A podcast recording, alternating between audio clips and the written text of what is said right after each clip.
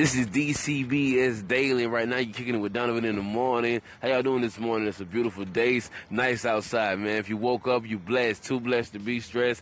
Wake up, kiss your kids, go to school, do whatever, go to work, get that bag, whatever it is, be successful, whatever you do. Okay, today's segment is going to be about my book.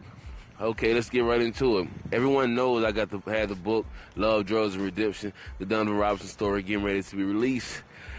Um, supposed to be released February the 9th, but it was a couple technical problems behind the scenes, a couple things that I can't, it, it was out of my hands that I couldn't handle. But I just want to let everybody know, my supporters and all my people, that the book is still coming and it is on the way. And it will be here this summer. So, man, just, I guarantee you the wait will be worth it. To all my supporters, keep supporting me.